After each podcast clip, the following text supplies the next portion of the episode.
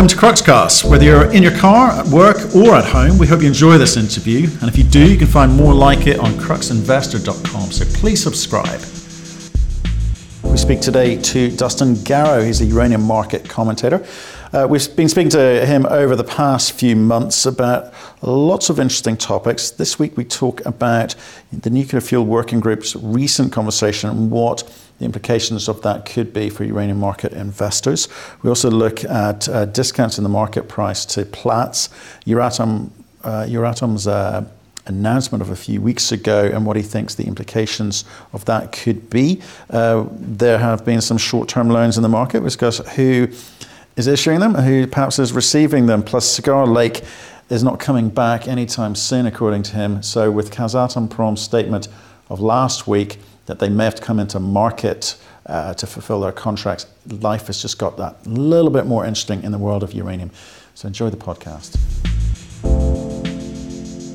Dustin Garrow, how are you, sir? Doing well these days, considering everything going on in the world. So. Beautiful. Are you getting out of the house? Are you running around the countryside? Uh, yeah, we were able to make a quick trip to Arizona, and now we're back. So, you know, the, as uh, the U.S. opens up, I think people are a bit more comfortable going out, but still wearing masks in most places and you know, gotta be done. adhering to social distancing. So that's what we like to hear. That's what we like to hear. But look, it's been a while since we spoke, and you know things have been. The last three months have been a, bit crazy in the world of uranium. Lots of lots of moving parts, lots to discuss, lots to understand uh, as investors in the uranium junior space. Um, so let's talk about some of those things. I'd love your love your view on them. So can we just start with the nuclear fuel working group? Now there was a conversation last week, or maybe it was a couple of weeks ago now, um, where they they had a few more players sitting sitting around chatting about what could be. My take on it was that a lot of chat, not a lot of numbers. I'm trying to understand from an American, an insider in the industry, what was your view of the outcome of that conversation? Well, Matt, I think, you know, as, as they like to point out, there's the process.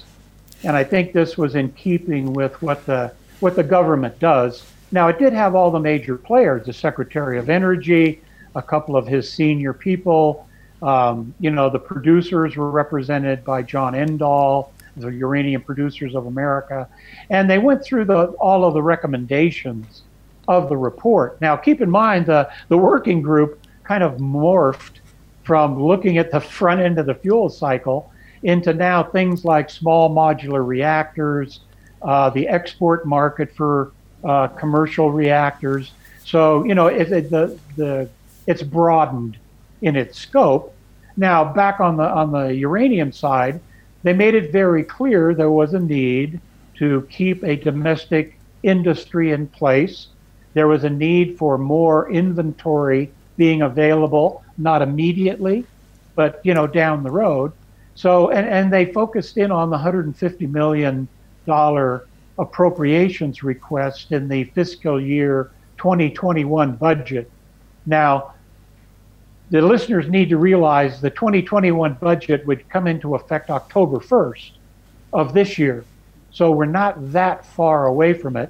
Um, there's been no approvals given, but uh, I know the producers have been in some discussions about appropriations prior to that date, and I'm not sure where that stands, but it seemed to be on the call. That's where the government was looking, was the, the 2021 budget. Now, I, as I think we've talked in the past, some of the, the challenges there is, is I think it's difficult for the producers to make firm commitments for, you know, restarts of production, rehiring people when it's only a one year commitment.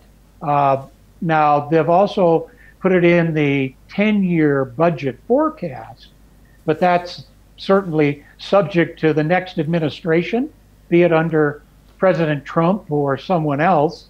So I think there's some, some issues that need to be addressed there. So, yeah, you know, they've got to put the, the process in place. The, uh, the head of the Department of Nuclear Energy made the comment, you know, by next year, that have the process, which should be all inclusive. And, and I think next year probably referring to the early part of next year. And maybe what they're doing is waiting to see if they get that at 150 approved or appropriated and then move forward. I didn't, you know, I got the sense they were, they were still committed, certainly, that this was President Trump's uh, now marching orders for a lot of, of people in the government. So I, I came away with a, you know, positive on the, the overall nuclear power side, but still some, as you say, unanswered questions kind of, you know, how quickly can they do it on the fuel cycle? So.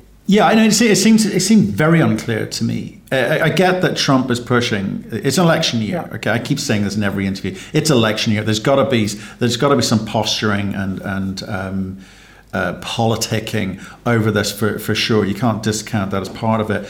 And but I, I was looking for language that could give us clues, but instead it just got, to me, slightly more complicated because we're talking about SMRs and getting the export business competing and you know back at the international stage again and and you know being number one and all of those kind of big grandiose statements without yeah. the substance of anything more than let's wait and see if this 150 million bucks shows up yeah. once uh, and who's in power to be able to uh, sign off on the 150 million bucks a year for the next 10 years conversation. Not that we know who that's allocated to. So I was, I guess, unreasonably looking for a little bit more guidance from them, a little bit more direction from them, which was which was not forthcoming. Um, well, just to remember, Matt, I think the way it works here, probably the same in the UK.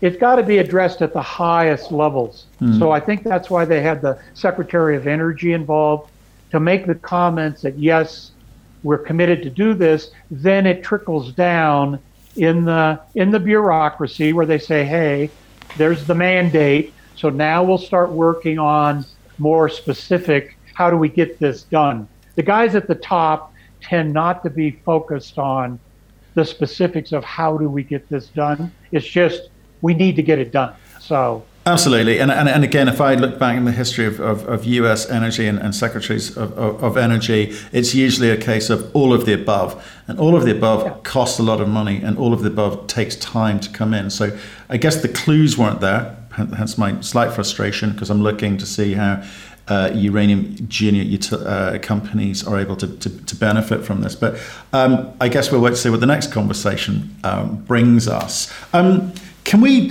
can we talk about um, the news? Obviously, Cameco. I, th- I, think that's been a big thing since we we spoke. Cigar Lake still shut down. Um, I don't think that looks like it's opening anytime soon. We're what two and a half months into the three month period. What, what are you hearing? Uh, well, you know, originally it was three to four weeks, and then they uh, extended that for the indeterminate period. Sorry, I was going to confuse you with Kazatomprom. Yep, you're right. Yeah, well, the same the same language. Um, and so right now on the on the Cigar Lake side, obviously they reopened the conversion facilities. Uh, I'm not picking up anything that suggests they're now looking to reopen Cigar right away. Um, and actually, on the call, uh, Grant Isaac made the comment that, well, we want to, you know, have our new contract portfolio in place to reopen the two facilities. Now, maybe that was just a slip of the tongue, but I think, you know, those that said early days were looking maybe four to six months uh, probably weren't too far off. Mm. So, you know, I think that's, and some of it obviously uh, is COVID 19 oriented. I don't think the province is, is opened up yet. So that's kind of where we are. So we're continuing to lose that production in the overall picture. Let's put it that way. So. Well, let's let's bring that together. Let's sandwich uh, this conversation with Kazatomprom, um, who also in a in a recent uh, uh, article suggested that you know should COVID carry on as as is, and it seems like it, it will in country if, if uh, news reports are to be believed, that they too may have to look to the market to fulfil their contracts. So you've got two of the largest producers most powerful producers in this small world of uranium that we, we're talking about, who are talking the language of needing their contract portfolios to get, get to a, a certain place, and the fact that they're going to have to come in and sweep up the remnants on the table, which seems to be doing the rounds at the moment, um, which in itself may drive price. Now, we, we talked several months ago, and we talked a couple of times about the ability of the two large players to do this. Now, I'm not saying they've deliberately, there's not some sort of cabal going on here. They've not come together to do or colluded in this, but you know, events have occurred which mean that they are making those sorts of noises. I mean, do you, do you think that's realistic? Do you think that will help the uh, spot price? Yeah, well, first of all, on the Kazatomprom front, I think, you know, as you know, on their last uh, quarterly call, they made it very clear that they had no intention of kind of coming in the market a la Cameco. Uh, they viewed it as being the reliable long term supplier and, and not being seen as a trader. I think, though, they realized Cameco obviously has a position as a reliable long term supplier. And with the COVID 19 situation, I think they realize that perhaps with their drawdown of inventory, with the cutbacks in production, uh, Uranium One has has uh, announced that their production is down there.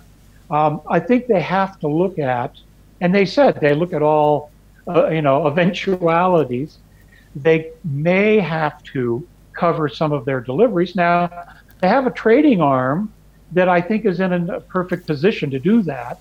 It's just they have to say, well, we're not going to draw our inventories down to an unacceptable level. Uh, production is not going to ramp up as quickly as we had hoped. And so they may have to do that, which obviously will help remove more uh, available inventory in the market. I mean, you have, like you say, Cameco and Kazatomprom. I'm still hearing that perhaps Orano is doing some coverage out of the market. So you've got the big producers that could come out and pretty well uh, vacuum up a lot of the excess inventory. So, so again, the market, you know, is flattened as we know, kind of quiet right now. But you know, later in the year, we could start to see that uh, that strengthening again, with more demand showing up. Well, let's let's hope so. But that that leads us nicely on to comments, or certainly some discussions we've had with regards to carry trade. So, is is the death knell of, of carry trade here? Are they about to be wiped out? What's what's your view? Oh, you know, I think the what I've learned, having spent time within a big trading organization, uh, they can be pretty creative. Now, as I think I was quoted in one publication, you know, the traders tend to thrive on large available inventories. They love to mobilize that inventory, place it in the market, be it spot, midterm, long term, uh, you name it. That's kind of where they make their bones, as they say. Um, will it totally disappear? I'm not quite there yet. Now, I know that, for example, Kazatomprom has been very public and said they had signed multi year sales agreements with some of the traders and they've terminated those. They will not supply traders. Now, some of the traders have gone into the Uzbeks and signed uh, offtake contracts. Uh, so, uh, you know, but but will it be a source that the utilities can kind of re- rely is not the right term. I think uh, will say, hey, I'm going to cover all of my two to three year needs out in the future with carry trade contracts. I think the ability to do that will be uh, lessened uh, and cost of money. I think as we come out of the COVID situation, I'm being told it's just like getting money for new uranium production facilities. It's probably going to be available, but it's going to be higher cost. So, you know, that depending on the spread between the price levels and, you know, that margin can start to collapse. Um, we'll just have to wait and see. Another imponderable, again, if you're a nuclear fuel manager and you have that list of 10 issues, be it Russian suspension agreements, Iranian waivers, whatever, now it's kind of carry trade should be on there somewhere. Is how does it fit in? You know, and it may just change where where they it could be there, but not in the volumes we've seen in the past. Yeah, I, th- I think another interesting they they know how to be nimble and agile and segue engineer us because they're not going to you know wither on the vine quietly. They are going to go kicking and screaming aren't they? So um, we talked about something um, and again sort of related related to the carry trade in, in, in a way. It, we talked about location being important didn't we so and the reason for that is manifold, but you know, again, just to remind people, what was your what was your take on why location is more and more important in today's market? Well, you know, just uh, for the listeners, um, the price reporters are coming out with uh, price discounts. In other words, the 33.25, let's say today, mm. is for delivery at Cameco. It has become the the uh, primary delivery location. I think it's because Cameco wants, uh, when it buys, prefers material there for whatever whatever reasons. Um, certainly, ConverDyn, they've still not made any decisions about restarting. I think they're taking deliveries of material, but I understand physically materials being moved off site. So it's not viewed as as attractive as Cameco. And Orano, I understand that they're running up against storage limits. And so they're not, uh, for example, issuing or discussing new supplier agreements for non-consumers of conversion. So I think just all of those factors put in place, and it's just the cost of transport and the uncertainties. People just prefer material at Cameco. And so that's why we're seeing that discount, which, you know, has gotten to be pretty substantial. That's 10%. That, that's, you know, that's a, a number of dollars. So that, that's not to be ignored. No, so that, that, that is having a, a big impact on the marketplace. Um, I mean, we, just so generally, so well, actually, we'll finish a couple more things. Then I kind of want to get an over, overall view. We'll kind of skip through the, the market. So um, Euratom obviously put out um, a document um, probably about three weeks ago now, and they they, they, had, they had two or three big big conclusions. What what was your takeaway from what they had to say? It seemed to be they were sort of admonishing the market somewhat. Well, keep in mind the Euratom Supply Agency, which I saw they just had their 60th anniversary plays a, a, different role in the market. Let's put it that way. If you're a, a Euratom, a EU utility, all of your contracts have to be concurred by the supply agency. In other words, they have a responsibility to implement policy on things like diversification. And so they have an, a, an advisory group made up of representatives from several of the utilities, from I know Orano's on there representing the suppliers. And so they periodically come out with a report saying, hey, these are the, the 10 most important risks to the front end of the fuel cycle. And, and here are some of the recommended solutions or what can the utilities do. Interesting, uh, the previous one, lack of investment in new mines was the number one risk. That's now dropped down to four it's still there. But this now is uh, transportation hubs. So the whole issue of moving class seven material globally has come up as now the number one risk. Um, but they've also got other uranium related risks on there, uh, permanent reductions in output and uh, exploration. Not much grassroots exploration going on right now. Um, but you know they're able to then recommend to the utilities you know, don't do single source, have multiple sources, have different forms of inventory. Now, which is interesting because, as you know, as you go in inventory, as you go to natural UF6, enriched UF6, or fabricated fuel, that has big economic implications. But they don't really look at that. They say, well, you should be having material in all forms at different locations and all of that. So I think um, now, the utilities generally adhere to those guidelines? Now, they've given exceptions, particularly for Eastern European utilities. When they had come in the EU, they had large dependency on, for example, Russian fuel. Now they're moving away from that gradually, but for example, they're in violation. Uh, you know, the EU policy is no more than 25% from a single source. So I think that's it. it. It's now, do the U.S. utilities look at that and go, "Ooh, I better," you know, this is all good stuff. I should toe the line. Um, I think they take it into account, just like every, you know, they say, hey, it's it's a big group. It's 120 some reactors, so this is their policy statement. So you know, it's just another bit of grist for the mill, and uh, but it has an economic component that's not discussed in the report. So yeah, it, that, that, that's true. I think that one thing they also said was you need sort of three years of inventory uh, available to you at any one time. So little things like uh, seemingly obvious stuff, but it needs saying, right? Um, it, it, yeah. it, seems. It seems. Um, so, let, so let's talk. Okay, so all, all of those moving parts. So what does this what does this mean? The market is short on production obviously there's been there's been a little drop in demand. Obviously, a, little bit of drop in demand. It, it, it, would seem, but it is missing. Well, what's the number you're going to put on it? How many millions of pounds is it missing in the market now? Well, I went back to the uh, beginning of 18, so we're talking two and a half years, and that captures Langer shutdown, McArthur, and just running some numbers for this year.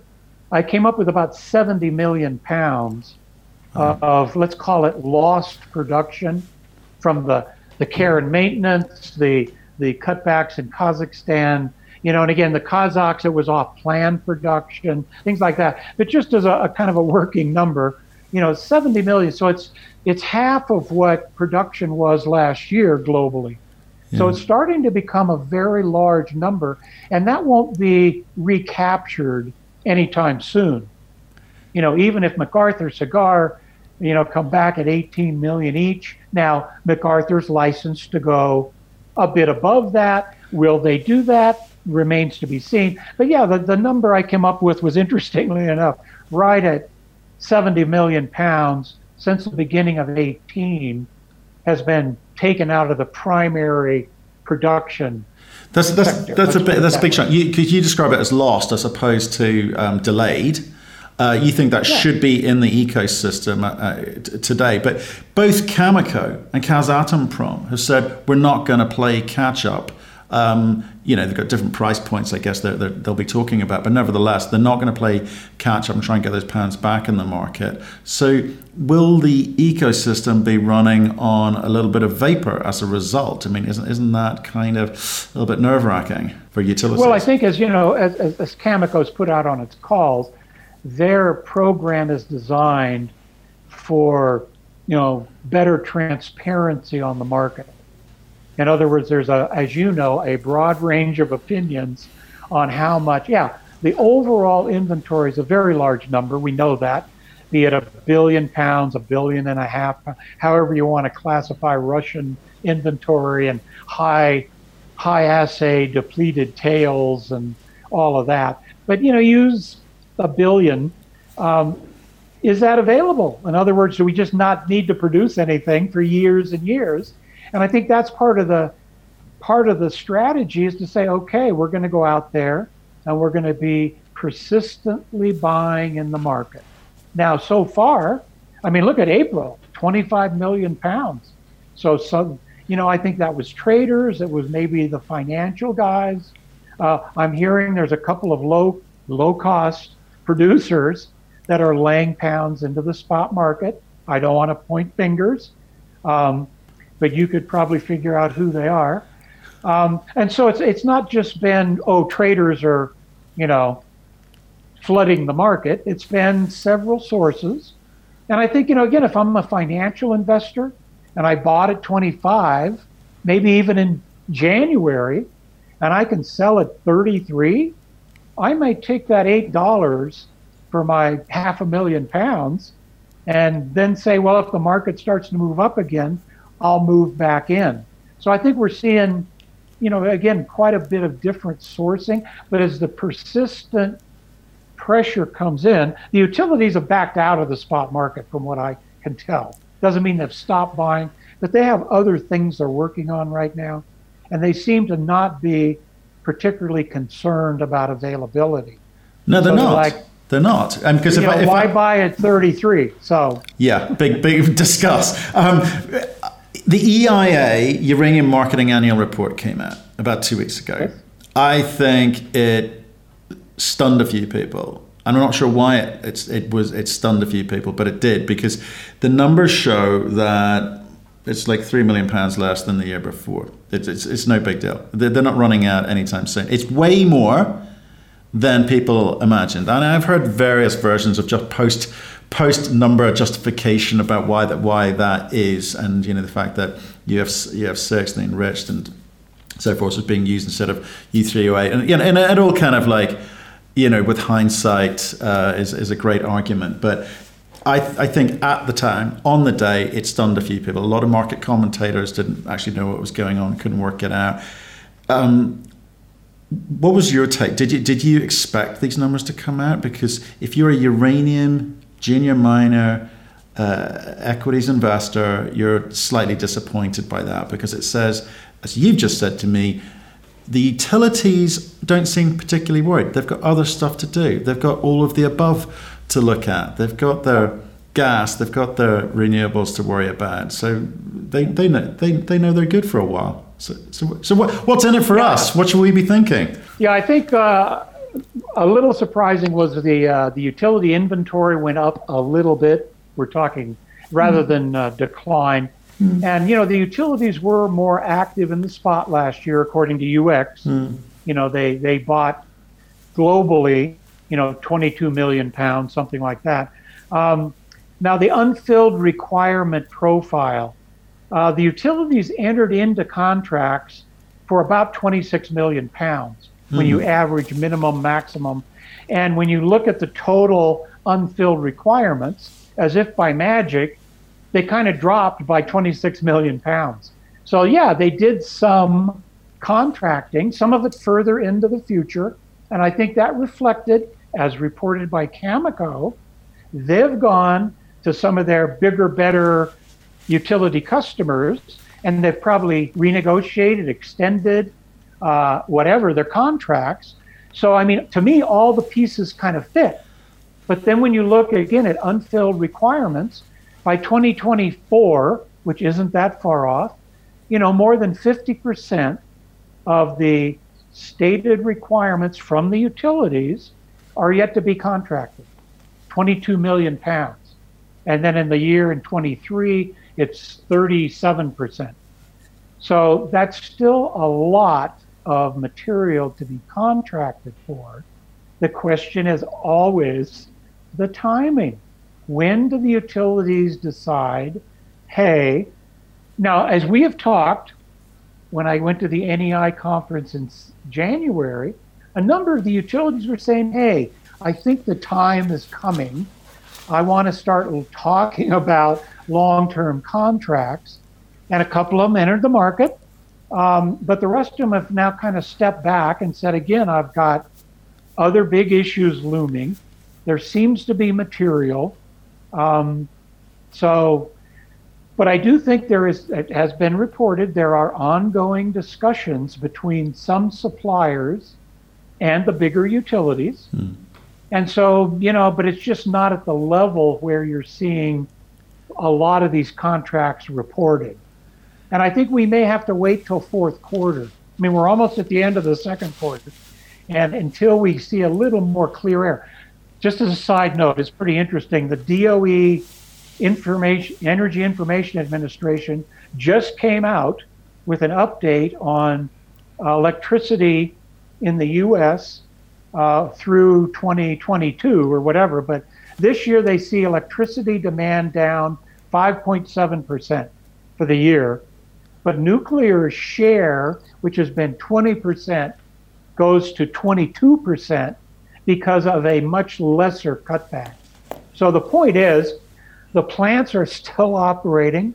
They're being refueled, maybe under schedules that have had to be jockeyed around. I see TVA just finished its third refueling.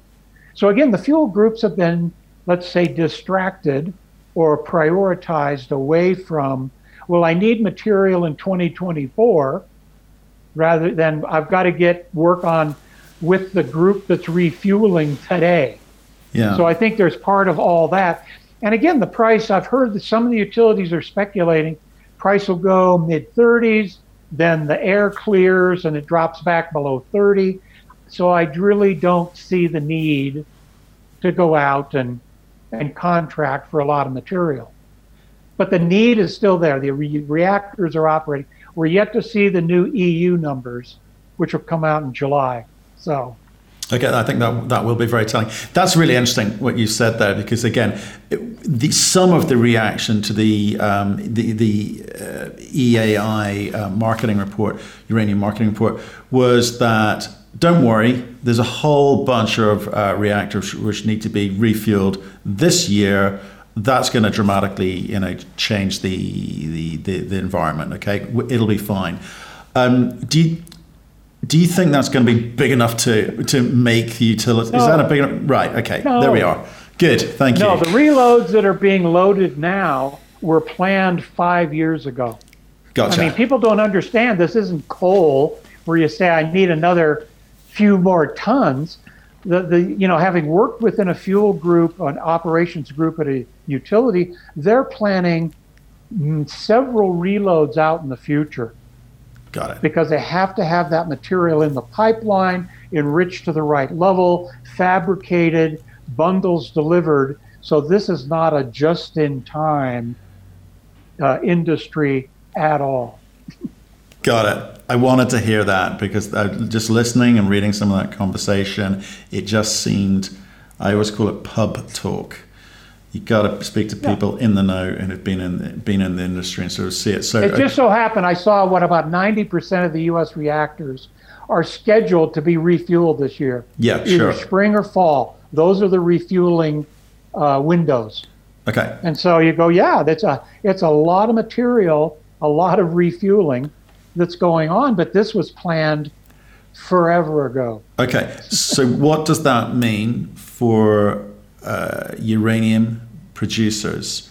All of this refueling is going on. It's been planned. They're going to need to you know, backfill, as it were. But looking at the numbers from the EIA, looking at UxC, looking at TradeTech numbers, it's not going to affect, affect share price for some time to come. It's all, you know, and, and I think our last talk was on the term market. I think it's when the utilities say, okay, I need to start contracting for 2023, 2024, which they'll do maybe starting later this year. So the any kind of price implication, certainly for material on the production curve, uh, you're going to see soon.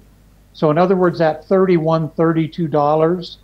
Well, look at, okay, TradeTech has a new index, the pr- production cost index, where they're just saying this isn't necessarily reflective of what people might offer.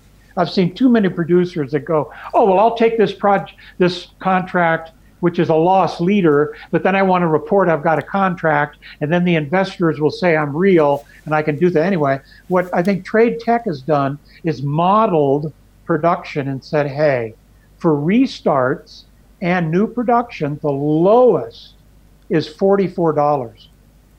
and they're putting it out there. They're saying this is what it costs, and I think that does not have a profit component. So you can really bump that up to well into the the, the high 40s. So that to me is a more important index than what somebody might be offering in a hybrid contract. Uh, you know, so so that's a point is that we say, well, once the utilities go, hey, I've talked to the suppliers and I'm not going to see prices below 40, then I really probably, and it helps though that the spot price moves up because then that gap starts to close and the optics look better for a long term contract at 45. So all of the, I think a lot of the factors are beginning to help the whole idea of more term contracting. So that's the delta we should be uh, looking for, the closing closing of that gap. Um, beautiful. I think that's one for another day because uh, I, I want to get into contracts only conversation with you because it's it's absolutely fascinating. Um, so why don't, why don't we segue on to something useful for uranium equities investors? Okay, so let, let's let's just take a look at the market. At the few things that I've noticed. Um, there's a big move by one company, which um, you know well, which is Energy Fuels. Um, this discussion that they're having in the market about rare earths. Okay, so they're a uranium company with vanadium uh, as well. So we just talked about uranium market. You know, we kind of skipped through a lot of topics there. They do have this uranium component. I think I, I heard something about yes, and a potential another section two three two for uh, vanadium. Um, but again, let's park that up for now. But rare earths, oh boy, that is exciting to me because rare earths can be processed at White Mesa the White Mesa mill that they have. It's a it's a huge mill with many many lines uh, to it. So, do you know do you know much about that? I mean, I don't think necessarily think they're segueing away from uranium, but they're giving themselves more options. It seems, and as another strategic mineral in the U.S., just how important is this? From my understanding, I'm by no means a rare earths expert, um, but with the current uh, discomfort with, say, trade with China I think there is a growing focus within the U.S. that the rare earths industry needs to be, let's call it more vibrant. Now, I know the White Mesa Mill really well. I worked for Old Energy Fuels when the mill was had just been been built, and I think they've done a really good job of making a dedicated uranium mill into a much more flexible facility. Obviously, it had uranium, vanadium to begin with, because of the Colorado Plateau ores. When the market went south, they got into alternate feeds, which is effectively a waste processing disposal business, which they're still doing, and they've been doing it now for 20, 25 years. And I know that looking at White Mesa for rare earths processing has been going on for a while internally. In other words, how can we make this even more flexible if the uranium market does not respond if the Department of Defense and DOE, that project doesn't go as quickly or as large or as well to, to support us. So I think, you know, it, it's like some of the other companies. I know Uranium Energy has got, I think, titanium they're looking at. So, you know, it's a good business strategy if you can do it. I mean, if you're an ISR producer, it's really tough to do more than produce uranium out of your processing plant. But a traditional mill, you know, they, they're able to engineer it to do more. So I think it's, to me, it's a plus. Now, the question is, are they abandoning uranium? Well, no.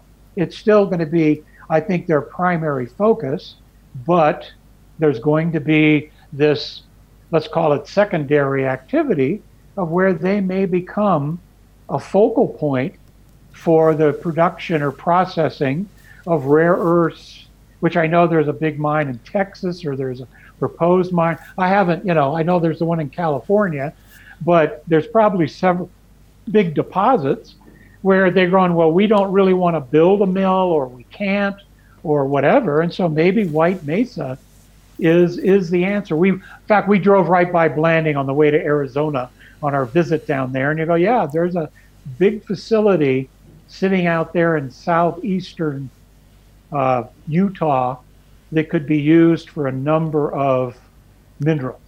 So, yeah, I mean, I think it's just a smart business strategy decision. Just don't sit there and go, well, you know, uranium's tough and we're just going to ride it out and yeah you know i think i think they need to look at other yeah I, I, what, what i liked what i liked about it is there's there's just this general mood on capitol hill about national security across a multitude of different commodities and you know rare earths has a kind of radioactive component to it so it's not a case of you know do, do you want to pay for a mill but can you get the licenses to um, process radioactive waste or material, um, and how long does that take? And not every state feels the same way about it. But it, it I don't think the market's kind of given um, the company credit for that yet. Certainly not in the share price, that's for sure. Um, but they've, they've got one or two things to, to deliver between now and then. But I just thought it was an interesting one. The other big one that stood out for me was um, uh, it's an Australian company, but the assets in, in the in the US, which is uh, Peninsula Energy. They've just raised forty million US, uh, sorry, Australian uh, dollars. That's a big, big chunk of change. Um, it's an ISR project, obviously. I mean, have you heard much about what's what the plans are there? Wayne, we had Wayne Heili on the other day, actually, talking about it. Uh, which project? I didn't hear you. Uh, uh, Peninsula Energies um, oh. project. Are you aware of that? Uh, well, yeah. I mean, the the you know Peninsula obviously is moving forward with the new technology, which hadn't been really utilized in Wyoming except back in the '60s or something.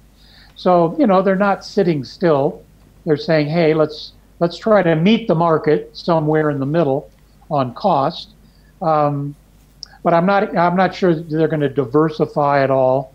I mean, I see Azarga's now in parts of Wyoming, on top of South Dakota, so they're geographically, you know. So there's, like I said, there's a number of diversification strategies and and you know optimization that's going on in response to the market. So yeah, I think yeah. Well, there's a lot of there's a lot of movement in, in, in the market. I think some people have taken advantage of the recent move in price to go and raise a a few dollars to kind of keep the lights on and keep things chugging along. And there's been you know small raises, but there's also been, like I say, you know, 80 million Australian is is not insignificant. Um, same gen, 30 million. Uh, sorry, not NexGen, Fission, 30 million. Um, about three four weeks ago. Um, again. Yeah. To try and move things along. So do you do you feel that the market sentiment?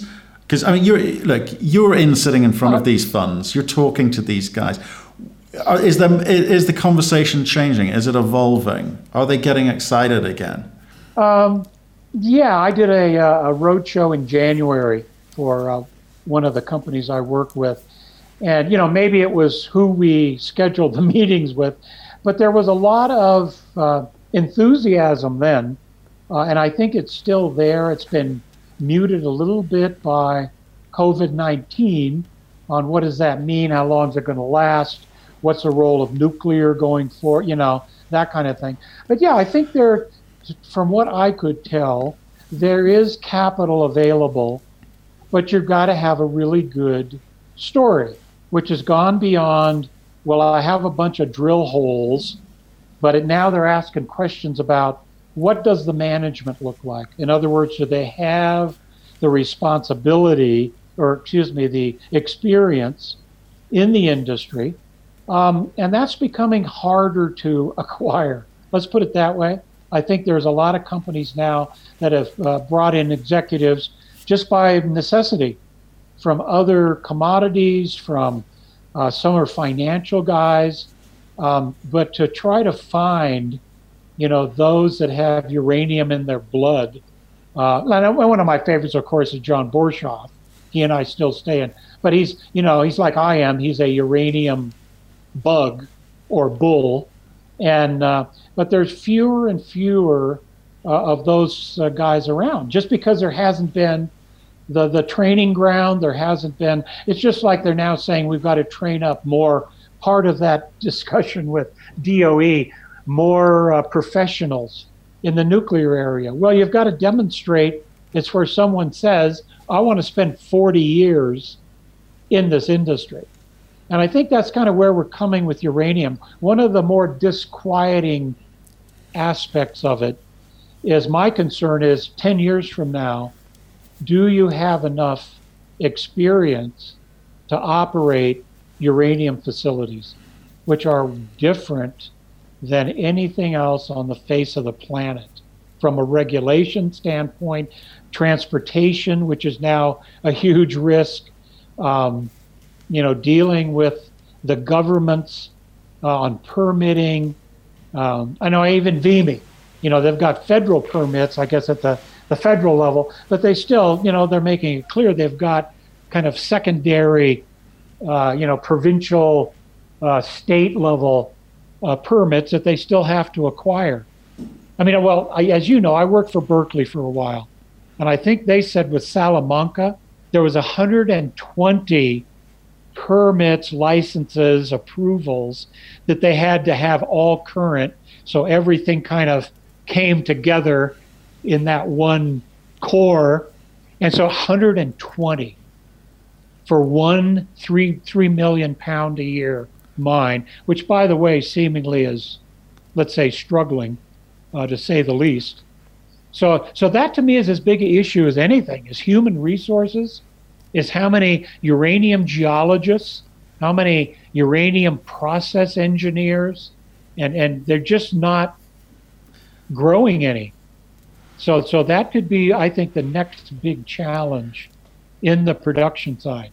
It's, it's interesting. I mean, we, we did talk about this. I think uh, again, possibly our second interview, we we talked about human resource, and you know, we, my big takeaway from that was if you haven't done it before, you're probably going to struggle. So, as an investor, I'm looking for someone who's produced pounds, who's got them into the market. Because as you say, you know, you got one, you got to get to work out how the hell to get out of the ground economically, but then you got to get it, you got to transport it, and that's by road. What do you do with store it? Store it at a port, get it on a boat, get it to where it needs to be. It, the, the, the logistics are complex for sure, and I do appreciate what you're saying with regards to there's not just a CEO or, or a management team who've, who've done it before, but the, the, entire food chain of people, the operational management team. Oh.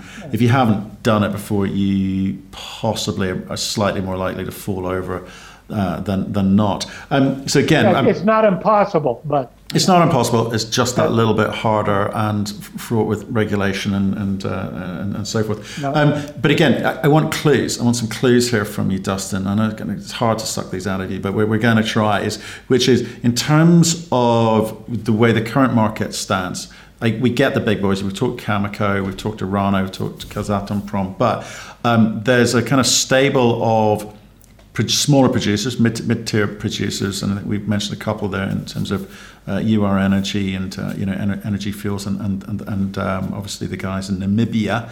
But what else should we be looking for? Because there's there's I've already already noticed a few new entrants into the marketplace. People who were doing something else completely different um, two months yeah. ago have just gone and um, bought licenses, uranium licenses, because it seems to be you know becoming flavor of the month. We're getting closer to being flavor of the month.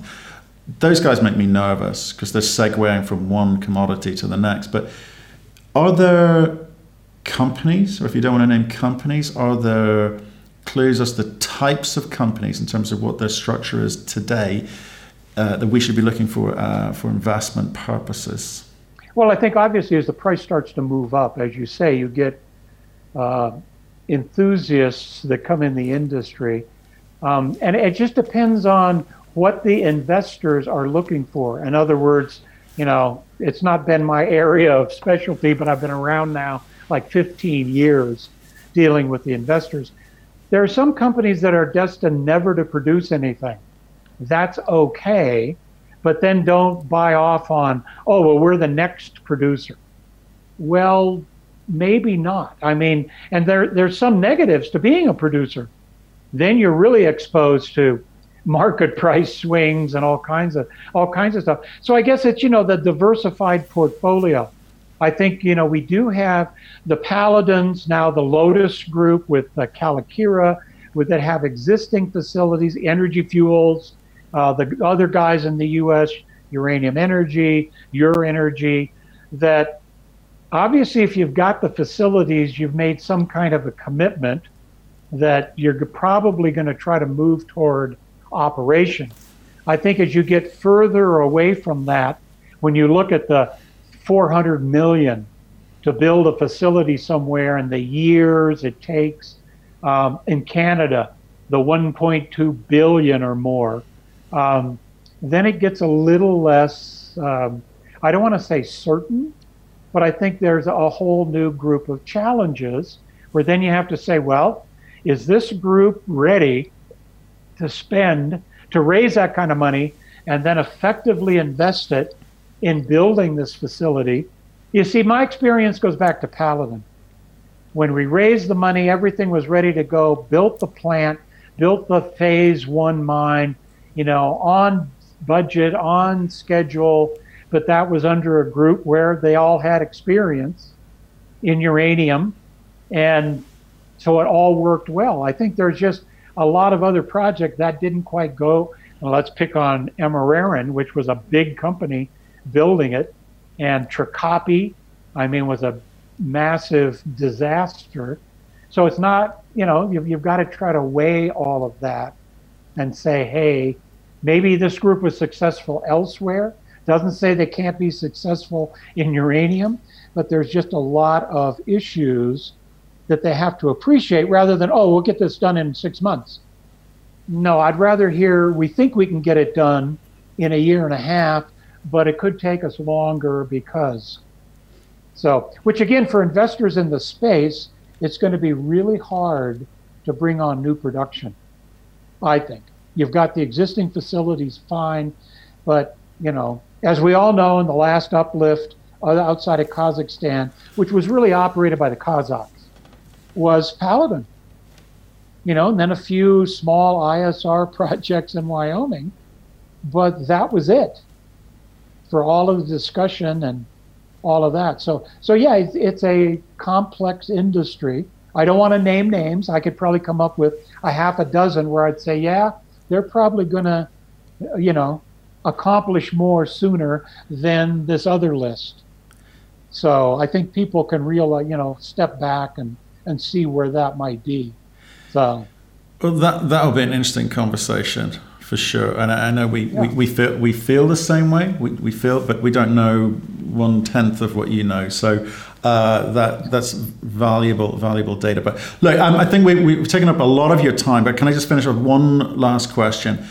I need to talk about um, short-term loan that's happened in the market recently. UPC. What's going on there? Well, I thought it was kind of interesting. You know, UPC had done uh, UF6 loans in the past that were you know, covered, I think, more than a year. Um, the whole loan area can be really tricky. I got involved when I was with Nuexco Trading. Part of it is collateralization, particularly in a rising market. If you mark to market uh, and you've, let's say, lent a million pounds to someone at $50, the price goes to 60. Well, normally that's secured with a, a letter of credit. So then there's got to be adjustments. It can be just a big pain. Um, for example, I think Yellow Cake has been asked, do they want to get in the loan market? And, you know, the, the loan fees have been like 1%. So it just wasn't worth the grief. Well, I thought it was interesting. UPC uh, announced that they'd done a half a million pound U3O8 loan, uh, which was going to yield $100,000 a month for, I think, like a four month period. So they're going to get $400,000 to lend someone, and they said it was a secured loan. I think it might be uh, just a location where someone needed half a million pounds, maybe at Cameco, and they were, you know, UPC was willing because if you annualize the the interest rate, that's pretty rich. So someone seemed to be pretty anxious to get material, uh, which would be returned in a fairly short window. So I just thought that was kind of an interesting um, activity that UPC got involved in. Um, and they're selling conversion. You probably saw that. Yeah, yeah. Which, what a great investment. You know, they probably bought it certainly below five and selling it for 20. Yeah. So that's not bad. Yeah, you'd, um, you'd, be happy. But yeah, so I thought the loan was, was an interesting. It's quite rich, uh, quite rich. But I guess that's decision. why you that's why you do it, right? Um, yep. Dustin, amazing. Thank you. I've, I, have again learned more about this market. Um, and, and I'm glad you kind of cleared up a, a, few things which were kind of troubling me um, from some other mar- market commentators. Um, appreciate that. Well, like, let's um, hopefully things pick up uh, across the board. I mean, get together, get together again. It may not be WNA. There's people still optimistic that that will happen, but I'm not so sure. In September, so, no chance, no chance. Yeah, and, and what's after? Do you think Nashville will happen? Well, it's Las Vegas. It's Las Vegas, sorry. But the Las next, Vegas. Yeah, at the end of October, although I'm hearing that there's some pushback from, interestingly, the utilities. Mm. Don't really want to go to Las Vegas. I'd rather have it maybe in Washington, shorter, you know, and all that. I mean, you can make the case there will be no industry conferences this year. The one that's in Australia that I know Mark Chalmers uh, coordinates will obviously be virtual so it'll be kind of interesting, pretty interesting group of speakers. But it's just you don't have that chance to interface. And I think part of that then hinders some of the particularly term contracting. So, you know. You, you said to me last September at the uh, NWA in London, you said, decisions don't get made until it was Nashville last year. That's probably why I got confused there. It was decisions don't get made until after October. That that's when people kind of get together. U.S. utilities they all kind of gather and yeah. conversations happen. So if it's not going to happen in Las Vegas this year, they're not going to get together virtually. These are conversations that happen in corridors, aren't they? Usually. Or you do speed dating, where you have a series of 30 minute meetings with fuel managers. Right. That became kind of the, the normal MO. Right. Uh, but now, uh, you know, it could slow down the, the contracting, particularly for term, because everybody kind of wants to mm. sit down and get a feel for is this really going to going to happen? And so anyway, we'll see. So yeah, I think you know, two months from now we might go, whoa, look at where the market is. We really missed it, or mm. you go, oh, you know, we'll just have to wait. We'll have to wait and see. Okay, well, maybe no, no, um, no Las Vegas. There's a different kind of speed dating they do there. I think, isn't it? Uh, from what I hear. So, uh, well, look, we shall uh, catch up again soon. Um, there's probably going to be something exciting happening in the uranium market. There always is. Um, loved your One insight as ever. Loved your insight as ever. So, thanks so much, Dustin. Yeah, you're quite welcome. And again, in this industry, hope springs eternal. So, we'll see. Thank you for listening. If you've enjoyed the interview, why not subscribe to Cruxcast? Or our website, cruxinvestor.com, and of course our YouTube channel, Crux Investor. Plus, you can catch us most days on Twitter and LinkedIn. We really love getting your feedback, so please keep it coming, and we'll speak to you again soon.